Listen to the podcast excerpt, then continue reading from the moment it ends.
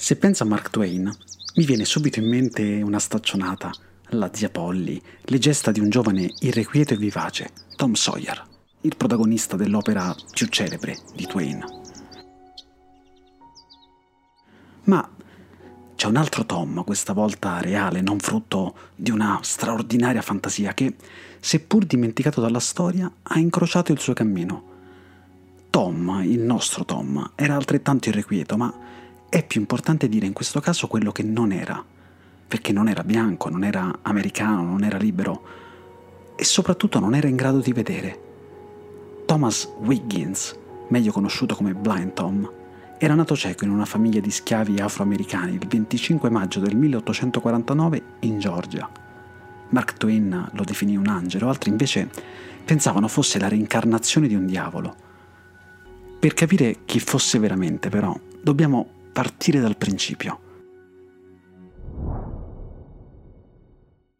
La famiglia di Tom venne venduta al generale James Nell Beton quando lui era piccolo. Il generale neanche lo acquistò, gli venne regalato dal venditore perché lui di quella famiglia in realtà aveva comprato solo il papà, la mamma e due dei tredici figli più forti e muscolosi, quelli buoni per lavorare nei campi.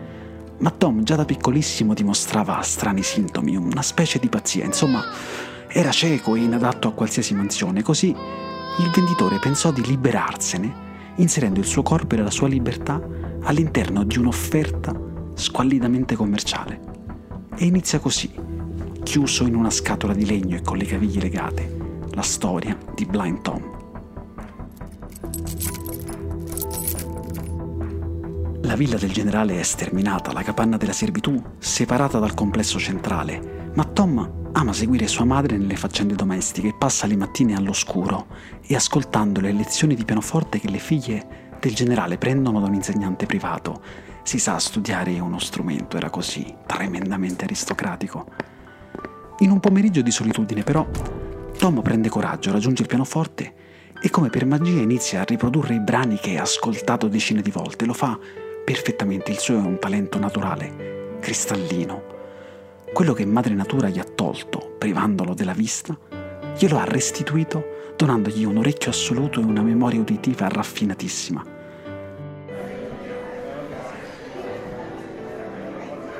Tom così non ci mette molto a farsi notare e raduna attorno a sé decine di ascoltatori curiosi che non riescono a spiegarsi quella innata capacità di emulazione sonora. Tom riesce a riprodurre qualsiasi cosa ascolti, ballate, classici, suoni, discorsi.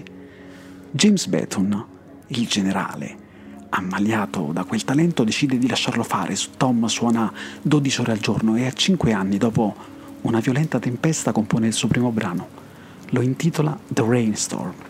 Il suo vocabolario semplice e ridotto è una caratteristica che lo accompagnerà fino alla morte. Alcuni testimoni dicono che conoscesse a malapena cento parole, ma quello che non poteva esprimere con la voce, quello che non poteva vedere, lo immaginava sulla tastiera del pianoforte nel salone del generale e della sua famiglia e via via ha continuato a immaginarlo sui palchi di tutti gli Stati Uniti.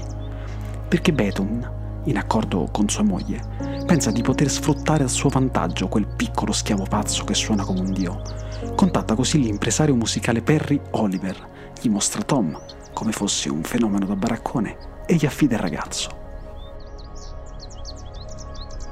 Sotto la sua guida il giovane Tom inizia a solcare prima i palchi della Georgia, nonostante quelli fossero gli anni della guerra di secessione e da quelle parti il razzismo dilagasse, e poi via via quelli di tutti gli Stati Uniti. Viene anche affidato a un coach, Joseph Poznansky, che ricevette l'incarico di suo precettore nonché di trascrittore delle sue creazioni musicali per la pubblicazione. Nel 1866 Poznansky raccontò al Washington Post come funzionava la loro collaborazione.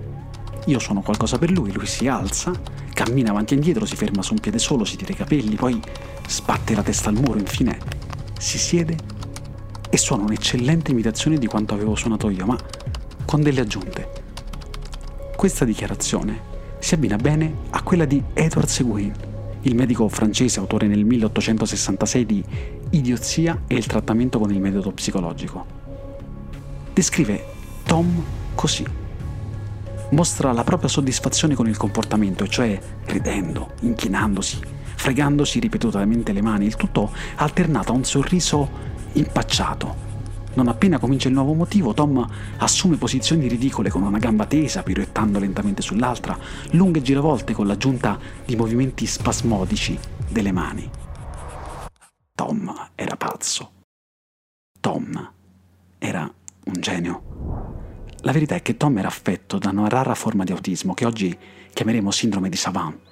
Ma a fine Ottocento queste parole, proprio come per il vocabolario povero di Tom, non esistevano. Non esisteva il vocabolo e non esisteva il concetto che adesso era collegato.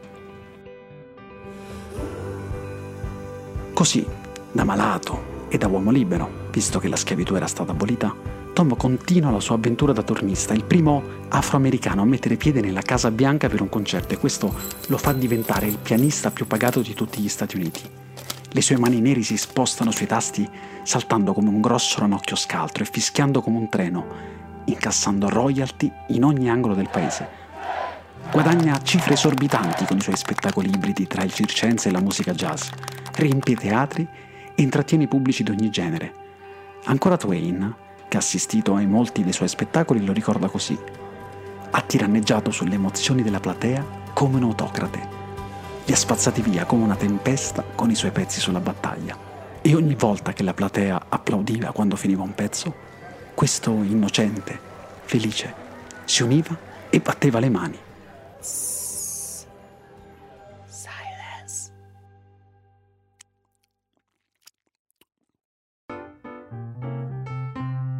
I soldi però, quelli derivanti da queste attività, non sono mai arrivati neanche un centesimo nelle tasche di Tom, né tantomeno in quelle della sua famiglia.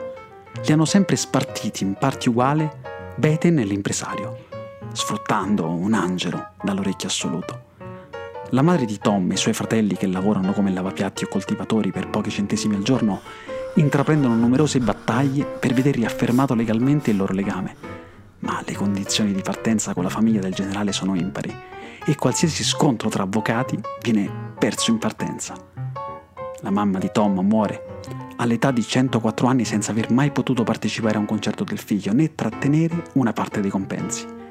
Tom invece si ritira a vita privata dopo il primo ictus e continua a suonare in privato, fino all'arrivo di una malattia che lo uccide nel 1908 all'età di 58 anni.